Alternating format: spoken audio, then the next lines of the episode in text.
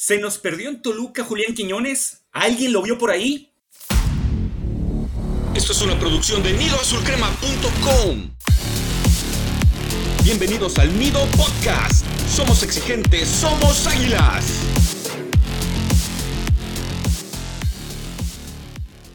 ¿Qué tal compañeros de la comunidad Azul Crema? Bienvenidos al séptimo episodio de la octava temporada del Nido Podcast, traído hasta ustedes por su página favorita, nidoazulcrema.com.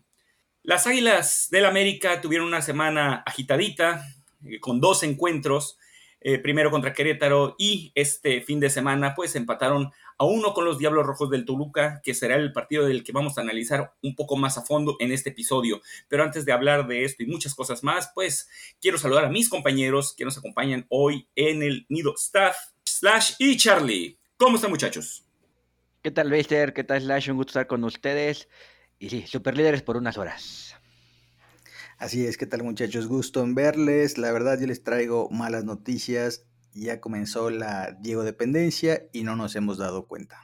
Esperemos que no sea así como que una dependencia. Definitivamente el chileno es un jugador importante, como lo ha sido en los últimos encuentros, dentro de los cuales vamos a hablar, eh, primero que nada en este episodio, del resultado de media semana, el cual eh, las Águilas del América derrotaron a eh, los Gallos Blancos del Querétaro por dos goles a unos en un duelo eh, aguerrido, con mucha, mucha presión por parte de los eh, queretanos, no lejos de la polémica que siempre envuelve a la América o que la prensa y los antiamericanistas quieren hacer ver de más con sus lágrimas y lágrimas y quejas y quejas.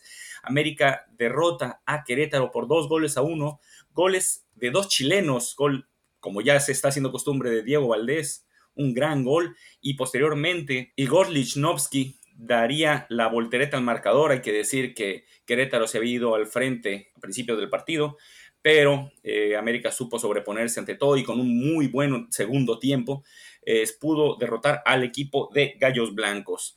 La polémica incluida pues en el gol de Igor Lichnowsky se estaba originalmente anulando el gol por una supuesta falta, un recargón del chileno sobre un defensa de Querétaro. Ya después el VAR nos volvió a dar una de todas las que nos deben y dieron por bueno el gol de Igor Lichnowsky.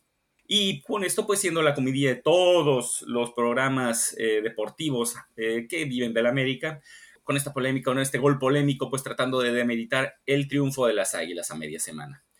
Con la victoria sobre Querétaro, se pudo ser superlíder por dos días, porque lamentablemente el Atlético de San Luis consiguió un nuevo triunfo y pues con eso se fue arriba nuevamente de las Águilas. Pero hablando del siguiente partido, del partido este fin de semana en el cual las Águilas de América fueron al estadio de Toluca y empatan a un gol contra los Diablos Rojos en un partido bastante complicado. Sabemos que Toluca había tenido un paso un tanto cuanto irregular, pero es uno de los equipos fuertes, poderosos, verdaderamente serios en este torneo.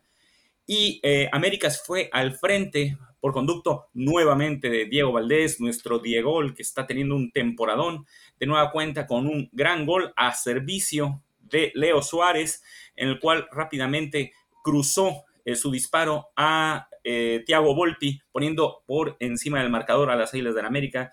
Para el segundo tiempo, Toluca se fue con todo, sabiéndose local, sabiéndose con la necesidad de eh, adelantar líneas, y tras una jugada elegante, pero yo siento también un tanto cuanto fortuita, con un taconazo eh, que le quedó a Maximiliano Araujo, que terminó colocando el balón en las redes, en esta ocasión de Oscar Jiménez, que entró en el segundo tiempo tras eh, la lesión de Malagón, partido muy accidentado, ya que como aparte de la lesión de Malagón, pues tuvimos también la lesión de Diego Valdés, que lo vimos de pie en la banca durante el partido cuando fue sustituido, lo cual pudiera indicar que tal vez no sea serio, pero es preocupante cuando tu mejor hombre, tu casi casi dependiente en este, estas alturas del partido, pues tiene que salir lesionado.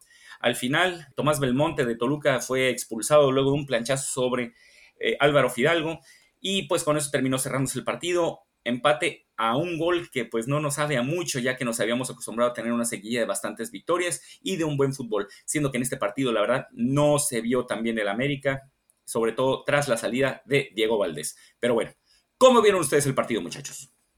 Pues rápidamente, compañeros, la verdad que creo que el América pecó de bajar las revoluciones en el segundo tiempo, la anotaron el gol y cuando quisieron despertar ya iban 1-1 y se lesionó Diego y todo se vino para abajo.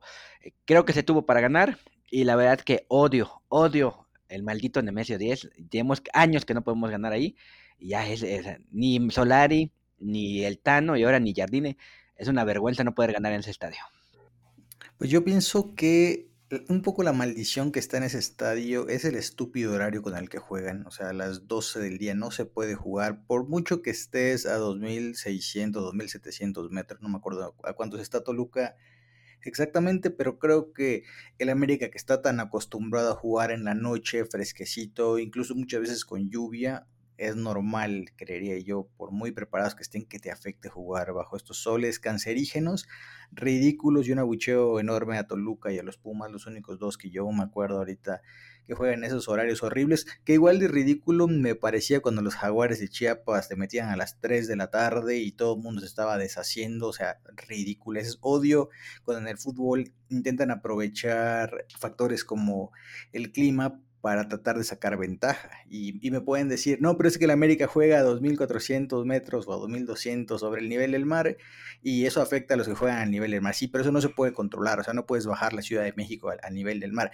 El clima sí se puede controlar, o sea, más bien la hora a la que juegas y me parece una estupidez jugar este horario y bueno, ya después de mi pequeña queja con respecto a los ventajosos del Toluca que tanto odio, pues me parece que el América perdonó en el primer tiempo pudo ver liquidar el partido Toluca, no existió, o sea, realmente no existió, tiro al poste de Valdés, luego golazo de Valdés, estuvieron un poco insistentes, pero en el segundo tiempo ya apuntó Charlie, bajaron las revoluciones y con la salida de Diego, tardó un rato el América en medio volver a conectarse, se nota que Henry todavía no está, Cabecita ni siquiera jugó. Entonces, el América todavía como que tiene gente que está muy encendida y gente que está muy apagada. O sea, e, estos contrastes no nos están ayudando y pues la verdad que para mí quedó corto el resultado. Toluca no traía nada. Hicieron un buen gol, pero creo que fue lo único que hicieron en el partido. Eh, esperemos que las lesiones de Malagón y de Valdés pues no sean de gravedad. Pero por ejemplo, hay tipos, no sé qué les parece a ustedes, gente como Richard Sánchez, ya lo veo y me da una flojera el tipo, o sea, lo veo y digo, en serio, entra el trotecitos Richard, no va a pasar nada con él. Y este, o sea, el América, si, si nos ponemos a analizar, su plantilla está muy dispareja. No, no solo en cuanto a contrataciones, que sabemos que nos falta otro central, que nos falta un lateral izquierdo, sino que de los que están, la mitad sirven y la mitad están desenganchados, están eh, regresando de lesiones. La verdad es que es un poco decepcionante que cuando no están los que sabes con los que puedes contar, ¿no? Como Diego, como Leito, o sea, cuando ellos no están, nadie más está. O sea, aquí no, no hay suplentes de lujo. En la transmisión decía, no, es que el América tiene un arsenal ofensivo. O sea, en nombres tal vez, pero cuando los metes a la cancha no pasa nada con ellos. Yo pensé que el América iba a buscar con todo el triunfo después de la expulsión del Belmonte este, pero fue timidón, o sea, no, no es que no lo intentaran, pero fue timidón.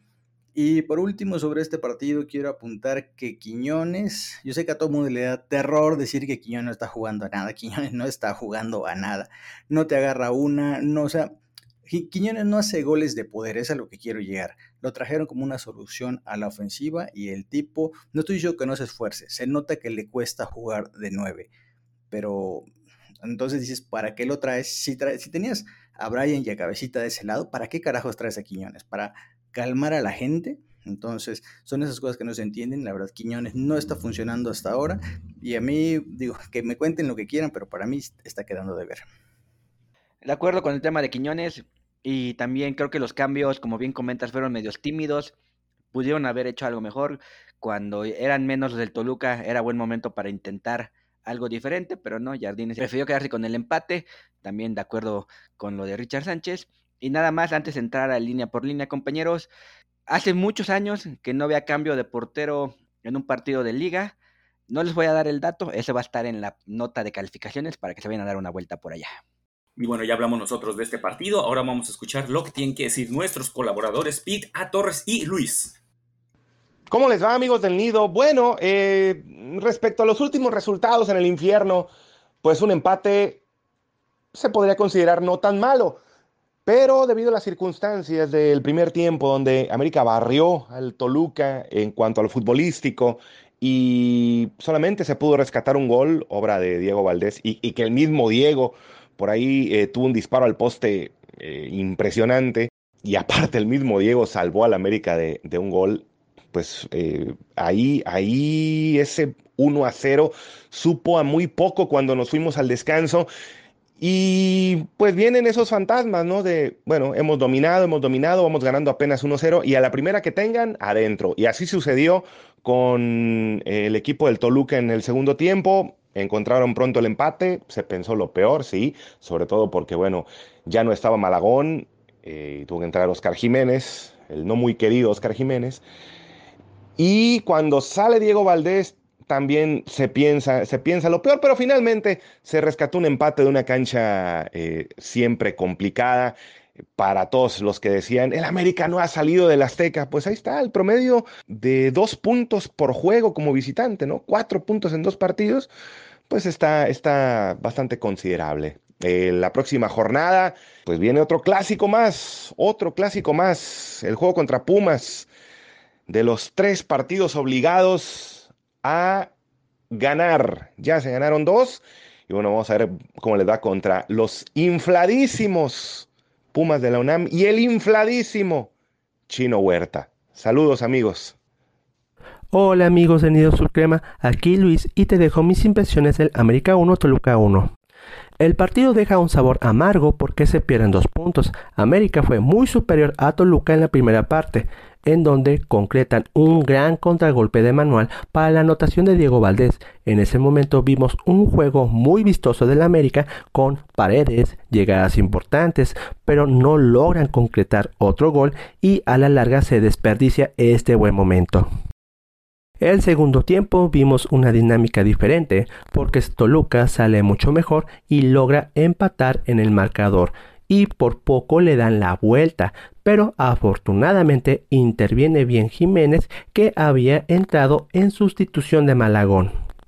Las noticias empeoran para América con la lesión de Diego Valdés y esto confirma que este equipo tiene una enorme dependencia del jugador chileno y se notó drásticamente.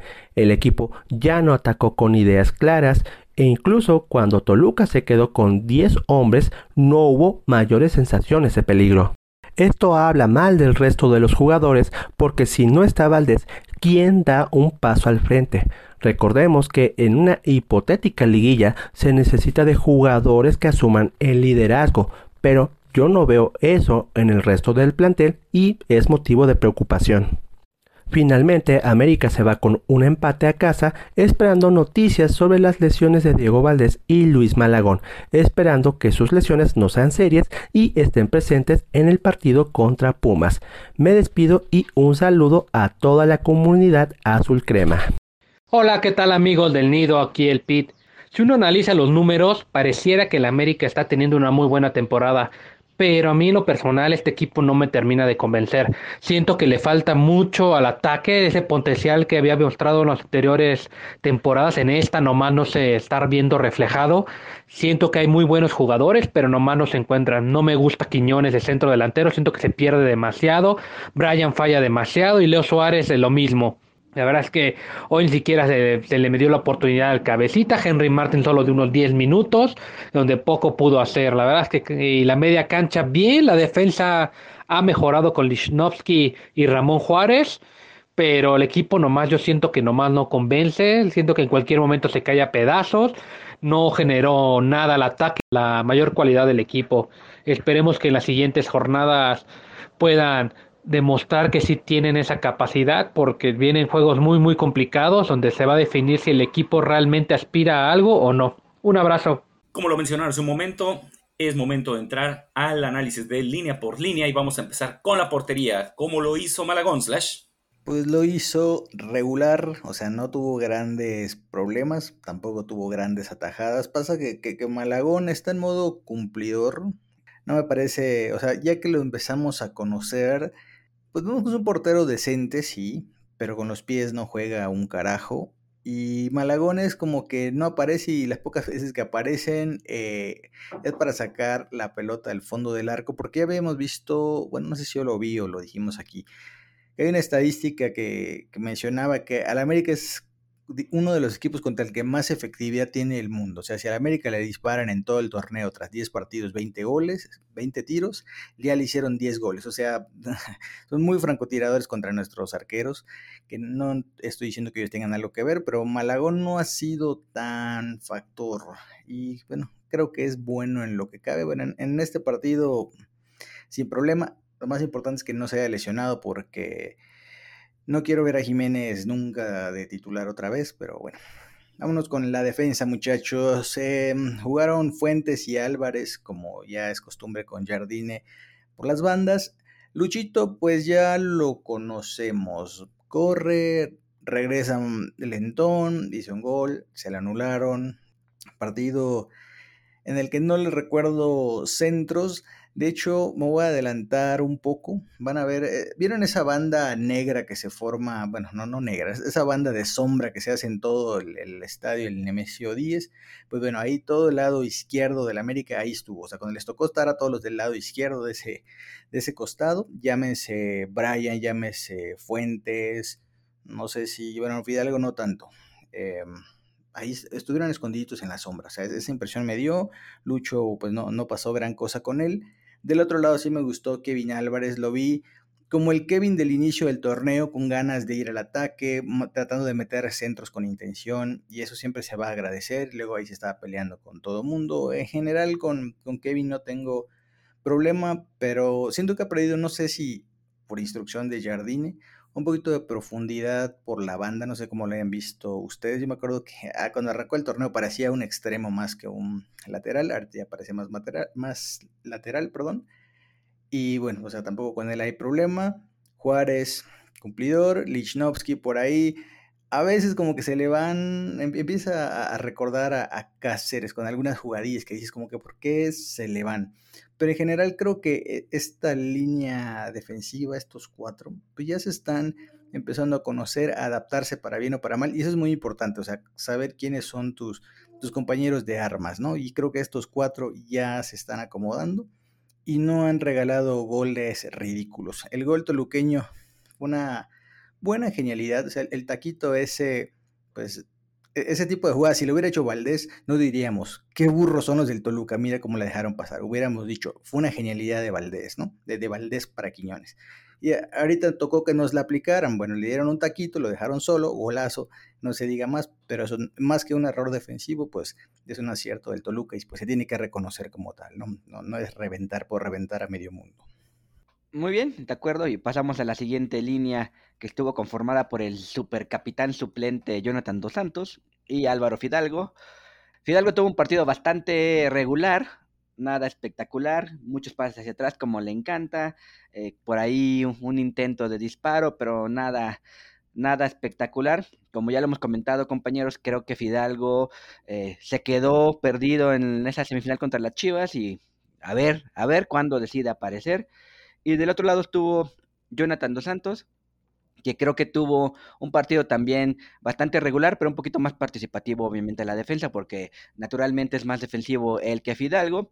Y creo que los dos estarán de acuerdo que esa toma donde se ve a Jonathan regañando a Leo Suárez de que ya le baje a su relajo y se ponga a jugar, son las cosas que le pedimos al capitán. Necesitamos gente con carácter, gente que no se achique con sus compañeros y un buen grito de ya ponte a jugar por favor, creo que nunca sobra. No me gustó que le diera el gafete a, Henry si ya estaba jugando, pues bueno, creo que Henry tiene la madurez y entiende que si ya está jugando Jonathan, pues no es necesario el cambio de, gafete, pero bueno. Y bueno, y la siguiente línea estuvo conformada por eh, Brian Rodríguez, que se nota, se nota mucho cuando el rayito, el rayo, eh, el hijo del trueno, como le dice Slash, no está jugando bien. Creo que fue de sus peores partidos en este torneo, totalmente perdido, tocó la pelota pocas veces, intentó cuatro centros que no hizo bien, se perdió en la banda izquierda, eh, tuvo por ahí un par de jugadas donde pudo haber definido mejor y no, y no, y no tomó las mejores decisiones. Entonces, lamentablemente, si no está Diego, pues confiamos en que está Brian. Si sale lesionado Diego y no está Brian, pues sufrimos a la ofensiva. Del otro lado estuvo Leo Suárez, que también no tuvo su mejor partido, pero le dio tiempo para dar un par de disparos bastante peligrosos y una asistencia. Pero eh, lo sacaron por Cendejas, que Cendejas no por nada, pero bueno, más adelante un poquito a lo que tira Beister. Pero creo que, y ya lo hemos dicho mil veces, si Leo fuera un poquito más consistente, pues lo estaríamos viendo ahorita en el derby Atlético de Madrid-Real Madrid y no en el América Toluca, ¿no? Es un muy buen jugador, tiene muy buena pierna, tiene muy buena cabeza, pero es muy inconsistente y el primer tiempo espectacular, segundo tiempo perdido y eh, Jardine como que la trae contra él, ¿no? o sea, bueno, no sé si la traiga contra él directamente o confía en cendejas de más, pero ahí en la banda derecha pasa algo extraño. Creo que Brian perfectamente pudo haber salido si no estaba jugando bien y Quiñones quedarse de ese lado y probar con Henry Martín, pero prefirió sacrificar al buen Leo y el leísmo va. Aunque no lo crean, el leísmo va, aunque el entrenador nos esté poniendo ahí obstáculos. Y bueno, en el centro estuvo el buen Diego Valdés. Partidazo, ¿qué podemos decir de un jugador que anota un gol y salva a otro? Y era el más peligroso del equipo. La verdad que se notó totalmente cuando no estuvo en el campo. Esperemos, yo espero, ahorita mismo voy a la Basílica a aprender una veladora porque Pumas viene jugando bien y vamos a depender mucho de si está o no está Diego Valdés. Entonces, eh, esperemos que haya sido nomás por ahí un golpecito, que no se haya querido arriesgar, que se haya antojado ir por un chorizo toluqueño para llevar a su casa, pero que no sea nada grave. Pero bueno, el tiempo que estuvo, partidazo, y aunque eh, estamos cayendo en la, en la dependencia, pues bueno, podemos tener Diego dependencia y no tener dependencia de algún otro mediocre petardo como pasaba algunos torneos. Oye, Charlie, tú que andas ahí en la Ciudad de México, pues pones de, de mi parte también una veladora para que se recupere Diego Valdés pronto. Va, va, con gusto. Sí, así es. La verdad es que hay que prender las veladoras más grandes que encontremos para que no le pase nada a ese muchacho Valdés, porque el América es uno con él y es uno sin él. Y tristemente yo sí creo que estamos entrando a la época de la Diego dependencia, que creo que es normal, ¿no? Digo, suena para todo el término hay dependencia y si no está nadie juega. Lo mismo pasa en otros equipos. Estaba ahorita Mbappé en el PSG, bueno, podemos decir que el PSG tiene Mbappé dependencia, o sea, cuando está se nota, cuando no está se nota. Lo mismo pasa con el Madrid y Cristiano. O sea, cuando los jugadores son tan buenos, evidentemente el equipo termina confiando demasiado en que ellos van a solventar el tema. No debería ser así, pero creo que es una condición humana el estar así como que eh, se la damos a este que viene on fire y nos va a solventar el tema. Yo solo quiero decir un, par de cosillas. Eh, Fidalgo yo no dejo de, pensar, toda la semana estuve recordando tus palabras, Beister, de, la semana anterior, que decías, ¿qué tal si ya vimos lo mejor de Fidalgo y ya no va a dar más? Y conforme pasan los partidos me empiezo a convencer de que esa es la realidad de Fidalgo. O sea, ya vimos su prime, cuando pisaba más el área, hacía un poco más de goles. Ahorita, para mí, en lo personal, si veo el fútbol de espaldas, lo siento es un intrascendente que se ve bonito porque hace mil pases, sí, pero da mil pases para atrás. Y yo sé que nadie lo va a decir tampoco, pero entre él y el Oso González con su 100% de efectividad en pases para atrás, no hay mucha diferencia. Sí, ya sé que los que están escuchando ahora van a decir, no, Slash, tú ves el fútbol de espaldas. Discúlpenme, pero Fidalgo, que desde cuando llegó era un jugador de corte ofensivo, este, este, muchacho de Analista América, la cuenta en Twitter, si no está escuchando, le mando un saludo puso una estadística ahí lapidaria que de todos los pases que había hecho Fidalgo, no sé si en el primer tiempo, ahorita no me acuerdo y no puedo buscar el tweet mientras estamos grabando, solo tres de los un millón de pases que dio Fidalgo fueron en el último tercio. O sea, Fidalgo se regodea en el segundo tercio de la cancha, ahí donde, es más intrascendente el balón, ahí se regodea. Yo por eso digo, Fidalgo eh, solo porque es español, ojiverde, blanquito, no lo critican. Fuera el oso González ya lo hubieran mandado a las chivas, así se las pongo. Y vea por último, para acabar eh, mis comentarios de esta línea, perdón muchachos, el Tordríguez, tristemente es otro que nada más le pones un apodo divertido y resulta que es demasiado apodo para ellos. Muy decepcionante lo del Rayito, como dije, se guardó en toda la banda esta de, de sombra de Toluca, ahí jugó y la verdad es que lleva un par de juegos así. Lo que pasa es que como venía haciendo goles no se notaban, nadie decía nada. Ay, no, Rodríguez bien. Rodríguez da destellos, pero no es un jugador así súper consistente. Em, ojalá que el cabecita empiece a ganar minutos para que se ponga buena la competencia de ese lado. Y ahora sí, te cedo la delantera, querido Beister. Muy amable, Slash, muy amable, pero sí, es cierto, está, pues parece que tengo boca de profeta en cuanto a lo que se refiere a Fidalgo. Espero, yo realmente espero equivocarme y pues ver resurgir otra vez del asturiano, pero pues lo, poquito que hemos visto últimamente pues no, no da muchas esperanzas. Pero bueno, ya hablamos mucho de ellos. Vámonos con la última línea, que será la delantera, donde tenemos al Black Panther solitario, es este Julián Quiñones, que como se dijo al principio, se nos perdió, no sabemos dónde está. Yo estoy de acuerdo con lo que tú dices, Slash, no está jugando nada el colombiano mexicano. Creo que a partir de que tomó su naturalización como mexicano, se ha venido para abajo. Quiero pensar que es una muy mala coincidencia, que es toda una coincidencia, pero a partir de ese momento he sentido el bajón. No, sí lleva cuatro goles en la temporada, es el segundo después de Diego Valdés que lleva cinco, pero pues sí han sido goles circunstanciales, por rebotes, por empujarla nada más tal vez el estilo que está manejando Jardiné o el estilo que le están jugando el resto de los equipos no da para explotar las cualidades de Quiñones, que es rápido, es de potencia, pero para eso ocupa espacio. Con la lesión de Henry lo han estado obligando a jugar como único punta, como centro delantero, como pivote. Y eso es unas funciones que él no domina. Tienes a un jugador, pero no lo estás usando como mejor te puede rendir.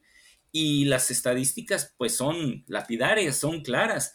En este partido contra Toluca, pues cero goles, cero asistencias, cero tiros a gol, cero tiros fuera, cero tiros bloqueados, ningún regate completado, 29 toques únicamente, 29 toques para un tipo que está muy móvil, sí, no puede estarse fijo porque si no, no le va a llegar absolutamente nada. Si de por sí no le llega nada, este, aun cuando se aleja del área, pues imagínate si se quedara fijo.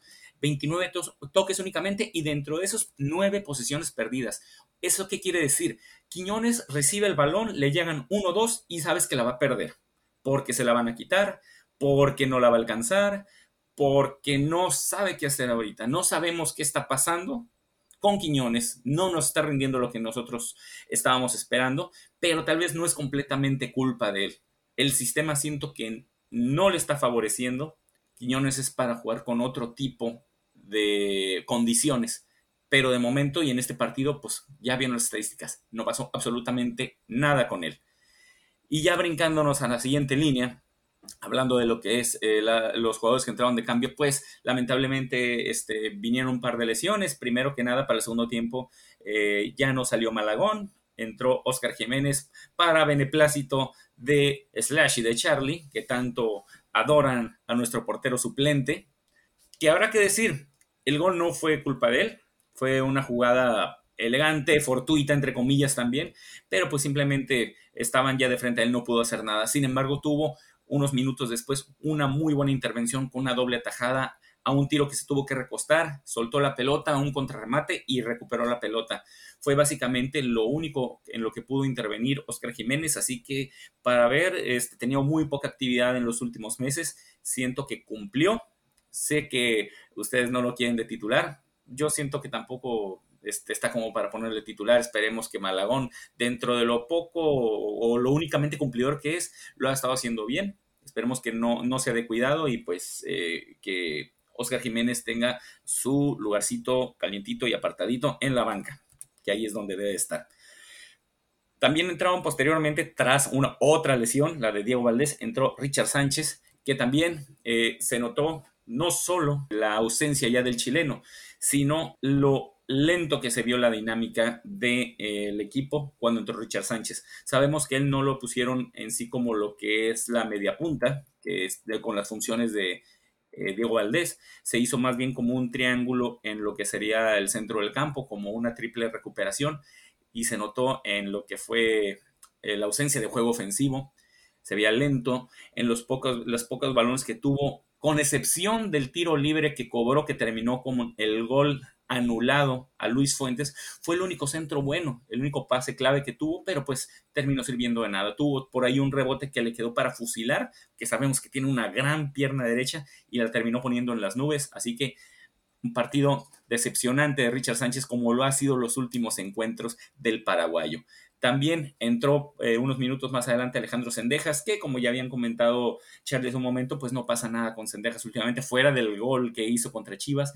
No veo ya el desequilibrio que, que normalmente ofrecía, ese cambio de ritmo que a veces suele tener cuando hace las diagonales para tirar, ya no vemos eso, cosa que Leo Suárez sí está haciendo, pero de alguna forma, pues eh, ya le ganó por eso el puesto de titular, pero le siguen teniendo mucha confianza al México americano. Espero realmente que no hayamos visto ya lo más alto de su nivel y que pueda recuperar parte del buen juego que ha presentado eh, anteriormente con las Águilas del la América. Y al final entró junto con Cendejas, entró Henry Martín, sigue todavía en, fase de readaptación, eh, tuvo muy poco contacto con la pelota, no se ve en ritmo todavía. Veremos qué pasa eh, si la lesión de Diego Valdés es algo considerable o deciden darle un poco de descanso para no agravar una posible lesión y pudieran optar tal vez por darle poco más minutos a Henry Martín en dupla con Julián Quiñones y a lo mejor así poder utilizar una doble punta, pero dándole más libertad a Julián Quiñones para moverse como él sabe y dejando como centro delantero fijo a Henry Martín. Pero de momento en este partido, pues realmente el aún campeón de goleo, el último campeón de goleo, pues no pudo hacer nada. Así es, querido Beister. Yo no veo cómo con el 4-2-3-1 haya cabida para Julián Quiñones. Lo escuchó aquí en el Nido Podcast, luego lo va a escuchar en la televisión como dentro de tres meses cuando digan, ay, ay, como que Quiñones no la armaron en el América. No, o sea, siempre ha sido así, porque nosotros sí vemos los partidos a diferencia de los de la televisión. Así que yo lo veo complicado. Jardine va a tener que ceder en algo, muchachos. No solamente Quiñones, eh, también Fidalgo, y también lo escucho aquí primero, para que no sigan sorprendidos en unos meses. De que va a haber movimientos, va a haber movimientos. Y sobre todo cuando hay tantas lesiones en el equipo, los movimientos se tienen que hacer.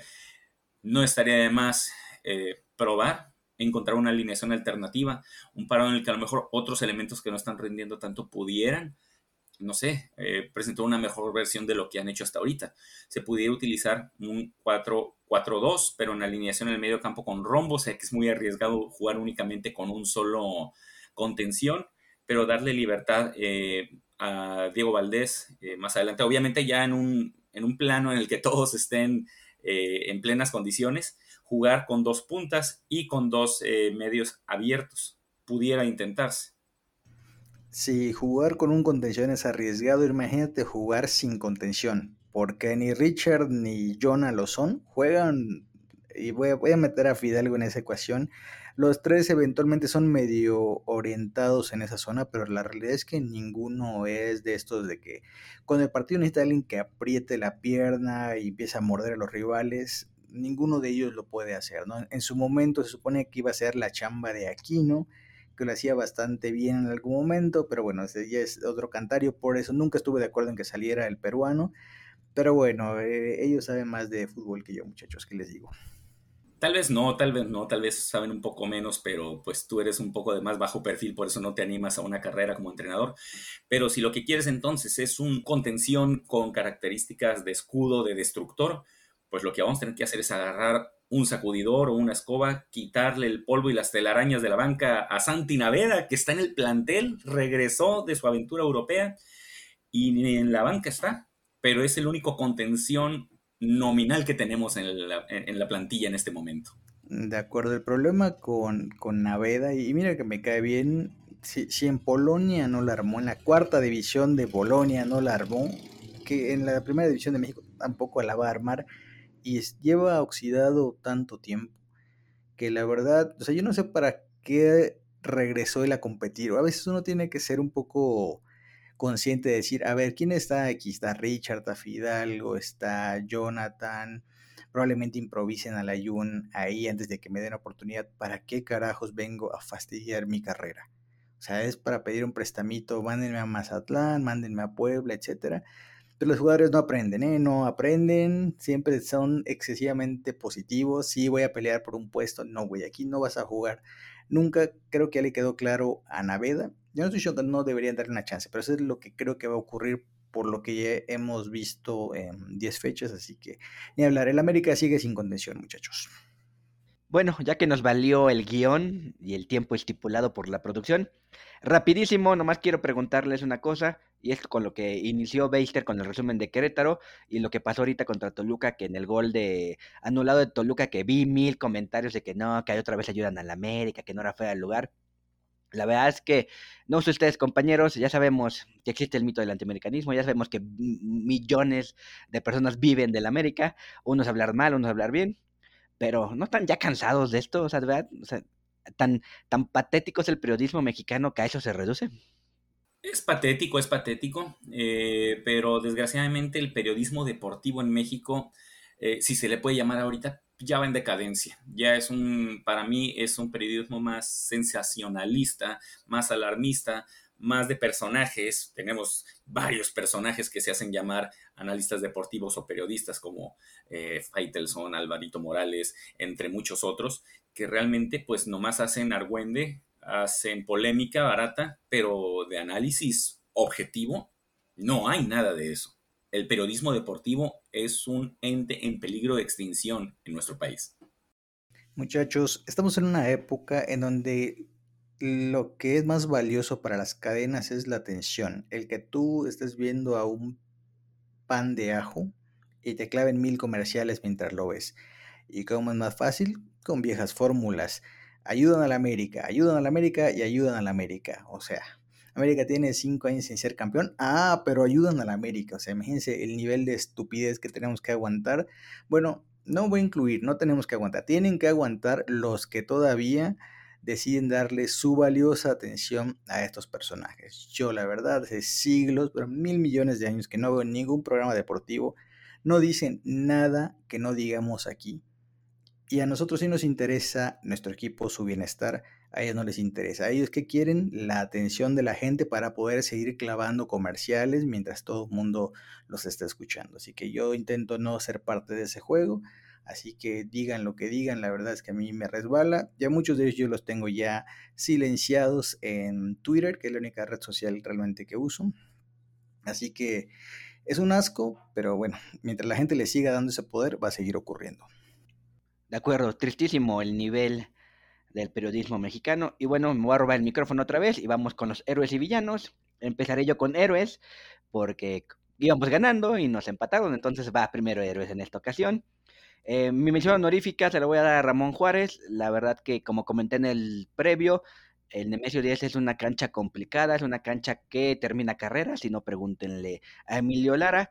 Y creo que sí, con los errores que acostumbra un jugador, eh, no puedes tener un partido perfecto. Creo que lo hizo bastante bien. Creo que, como comentó Slash en línea por línea, eh, se va asentando la, la defensa y creo que Ramón lo hizo bastante bien. Y el héroe, pues bueno, no voy a repetir lo que ya dije, eh, Diego Valdés. Pues en este caso voy a coincidir contigo, Charlie. Yo de igual forma le voy a dar la mención honorífica a Ramón Juárez, que sé que yo fui en su momento uno de los principales detractores de él en su primera etapa, pero no me van a dejar mentir, la verdad, era un asco como defensa y se le dieron varias oportunidades. En esta nueva etapa ya viene un poco más maduro, ya incluso con una experiencia de selección mexicana juvenil donde fue capitán y el pasear en varios equipos creo que le vino bastante bien. Se ha convertido en un jugador bastante solvente. Eh, tuvo pues bastante trabajo en esta ocasión porque vimos que Toluca eh, pues estuvo atacando constantemente por todos lados, por arriba, por abajo, por los costados. Y uno de los hombres que yo veía que estaba mejor ubicado y que más eh, tanto cumplía con sus funciones de rechazar los balones que le llegaban, como hacer el apoyo a sus compañeros, fue precisamente Ramón Juárez. Y eh, el héroe del partido, como ha sido una constante, pues también voy a coincidir. Eh, Diego Valdés, sí se está cayendo una dependencia. Afortunadamente ha habido otros jugadores que han levantado la mano de vez en cuando, eh, como a veces Brian Rodríguez, a veces Leo Suárez, a veces Sendejas, aunque esté ahorita un poquito bajo de nivel, pero lo que está haciendo el chileno es muy sobresaliente. Esperemos que la lesión no, no sea muy grave, sea simplemente por precaución que lo hayan sacado y lo veamos a toda potencia en la siguiente partido, que es contra Pumas.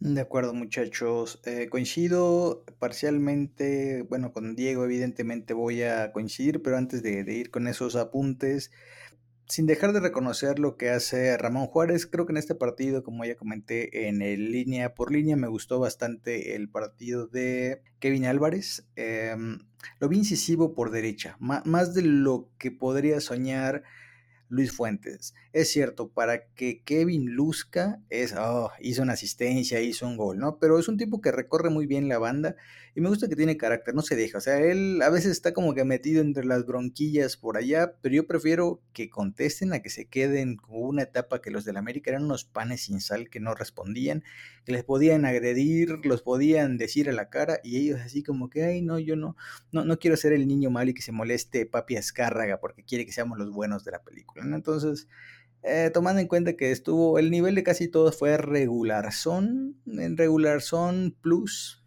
eh, regular son pro, se lo dejo a, Kevin Álvarez y evidentemente el jugador del partido es Diego Valdés, por todo lo que ya citaron. Yo nada más eh, quería poner sobre la mesa, tú, Beister, acabas justo de decir que, que aparte de Diego aparecen otros y estoy completamente de acuerdo, lo hemos visto. El tema es que aparezcan cuando no está Diego. Y si por ahí tocamos madera, se llega a perder uno o dos partidos, es ahí donde quiero ver que realmente estén estos jugadores para aparecer. Porque es muy fácil decir, mi amigo el, grandulón, o sea, yo, yo, yo, me pongo de machito porque tengo un amigo grandulón que, que, cualquier cosa me hace el paro, ¿no? Ahora cuando no esté el grandulón, a ver qué pasa, ese va a ser el reto. Y bueno, reto también tienen los que voy a mencionar como villanos porque no creo que les guste quedarse ahí. A ver, mi mención horrorífica, lo siento mucho, pero yo espero mucho del Black Panther de Quiñones y no me está dando lo que yo esperaría de un jugador superestelar.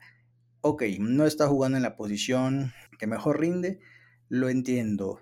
Está, un poco forzada su inclusión por lo que cuesta, por lo que cobra, por todo pero yo esperaría que un tipo que es profesional y que tiene mucha movilidad como él, o sea, las estadísticas que diste, Beister, pensé que estabas hablando de Viñas. Cero tiros, cero, cero todo. Pero Viñas era un tronco que no se movía y si nadie le ponía un balón no hacía nada. El Black Panther sí tiene la habilidad para moverse, desmarcarse, etc. Lo vimos en el gol. O sea, él jaló la marca para que Valdés pudiera quedar solo y, tirar contra Volpi.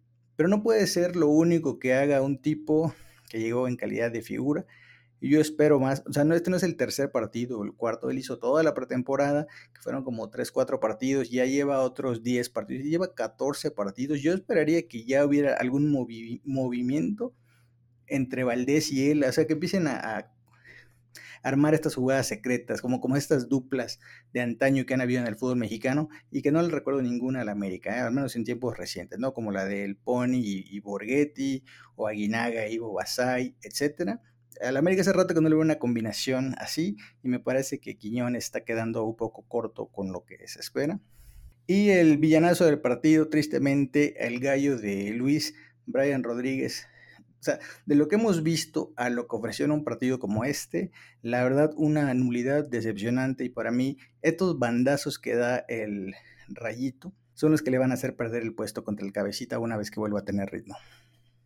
Bueno, ahí yo voy a coincidir en cuanto a uno de los, tus menciones. Eh, voy con la eh, mención horrorífica con Julián Quiñones, pues por todo lo que ya comenté.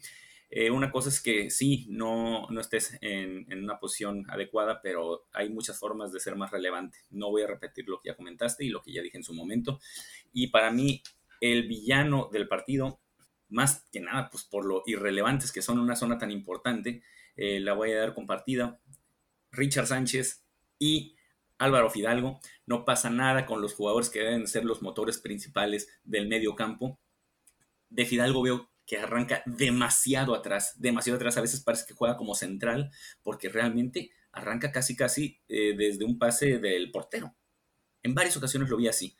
No vas a ser tan gravitante si empiezas tan atrás tienes que empezar de un poco más adelante. Y sí, muchos pases correctos, sí, pero como dices tú, muy pocos en zona de definición o en zona importante.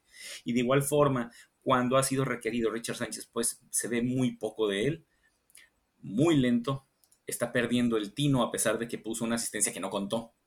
Pero esos disparos feroces ya no los vemos. Y es de las cosas que dan un plus de Richard Sánchez. Y si ya no lo hace, pues ¿qué nos queda del paraguayo? Absolutamente nada. Es por ello que ellos dos son para mí los villanos del partido.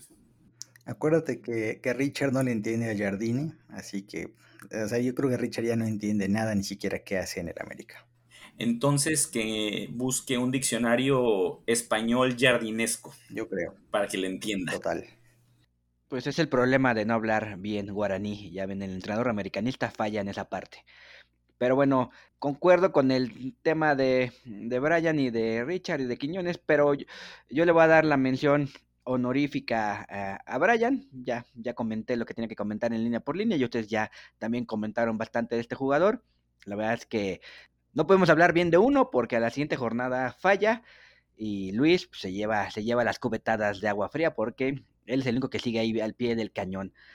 Y el villanazo del partido se lo voy a dar a Fidalgo. Ya también en línea por línea comenté por qué creo que Fidalgo no está jugando bien. Estoy harto de Fidalgo, estoy harto de verle su carita de víctima, estoy harto de ver que a la gente, ya Fidalgo, ya vas a regresar. Spoilers, no va a regresar Fidalgo. Pero bueno, esos son mis villanos de este partido. Yo, yo agregaría que estoy harto de sus barridas también. Muy bien, compañeros. Antes de entrar a lo que son los comentarios y las preguntas de la comunidad Sulcrema, les propongo algo. ¿Qué les parece si a partir de ahora queda prohibido en este portal y en este podcast poner apodos a los jugadores que están jugando bien? Porque no más falta que a uno, ah, que el cachorro ahora es el lobo, baja. El rayito ah, ahora es toro y bajan.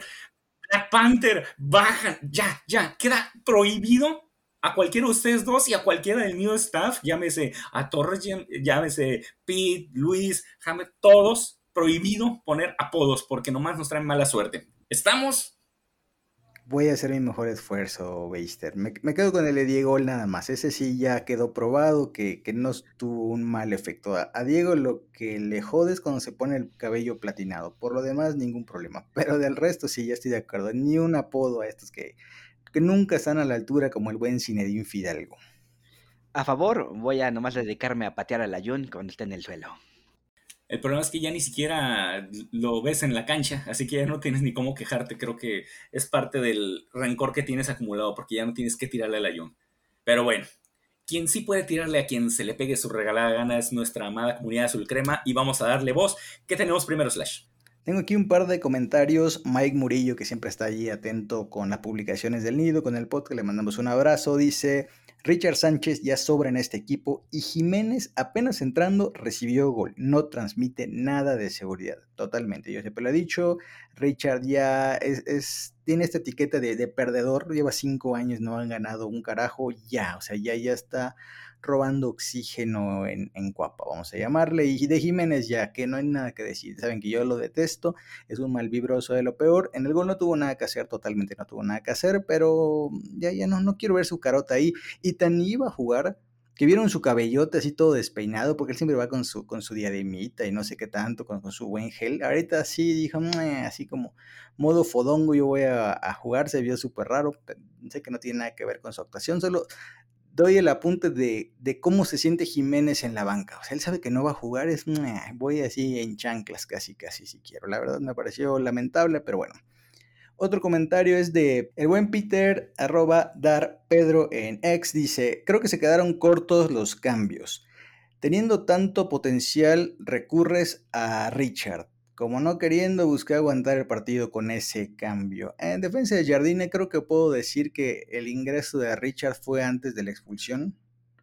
Entonces eh, no podía saber que iban a expulsar al de Toluca unos minutos después, porque evidentemente no hubiera entrado Richard, creo yo, pero en general mmm, creo que a Jardine esto de los cambios, no sé si, si es cierto este rumor de que pues hay presión de representantes para que jueguen ciertos muchachos y como que el tenor de los cambios va por ahí y no por lo que realmente él cree que debería ser. No sé, eso es una humilde hipótesis, no tengo manera de comprobarla, pero de que sí quedan un poco cortos los cambios, sí quedan, pero también hay que entender que los que están y que él los ve todos los días en los entrenamientos tampoco hacen diferencia, ¿eh? O sea, no puedes decir los cambios fueron malos, si los que entran son malos, evidentemente los cambios van a ser malos, entonces, qué dilema para Jardine. De acuerdo, y pasamos a la siguiente tanda de preguntas que me tocan a mí. La primera es de Omar, que siempre nos escribe, le mandamos un saludo. Él comenta, se deja vivir a los rivales, ya es tiempo de darle más minutos a Henry, Leo, un poco a la baja, a ver cómo nos va contra los Goyos con Jiménez en portería. Saludos. Eh, antes que nada, y Omar, espero te equivoques, no nos, no nos eches esa mala vibra. Esperemos que tanto Malagón como Diego estén para jugar contra Pumas. Yo no concuerdo con el tema de Leo, creo al contrario, creo que debería estar más tiempo en el campo. Y Henry, pues ya comentamos aquí, creo que debería tener más minutos que Quiñones en estos momentos, que Julián no está en su mejor momento. Y la siguiente pregunta es de Davis 3, que creo que es la primera vez que nos escribe, le mandamos un saludo. Nos dice, deberían de revisar lo que hizo Richard Sánchez desde que lo metieron nada de nada, pero si critican a Fidalgo que solo toca hacia atrás cuando su misión es recuperar y salir desde su propia área jugando. Creo, mi querido Davis, que después de este capítulo verás que estamos de acuerdo contigo. Así es, ya por eso, por lo menos su servidor terminó poniéndolo como uno de los villanos del encuentro, pero realmente no pasa nada con Richard Sánchez, lamentablemente. Que bueno, creo que ya es de los que ya está robando oxígeno en América, a pesar de que realmente no sea muy viejo, pero pues creo que ya cumplió su ciclo como americanista. Finalmente vamos a ver lo que nos dijo Juan Javier Rodríguez Thierry. Menciona que no hay variante en la ofensiva cuando sale Diego Valdés y esto es preocupante, completamente. Es preocupante, eh, estamos hablando desde hace ratito de una Diego dependencia. Esperemos que no sea tanto una dependencia, pero sí es, es también importante que el entrenador en este caso eh, busque alguna variante para cuando no puedas contar con tu mejor jugador. Que eso pasa aquí en China. Si tu mejor jugador sale lesionado o no está por cualquier circunstancia, pues obviamente tu, el rendimiento de tu equipo en general va a bajar. No es algo propio de la América, eso es muy, muy normal.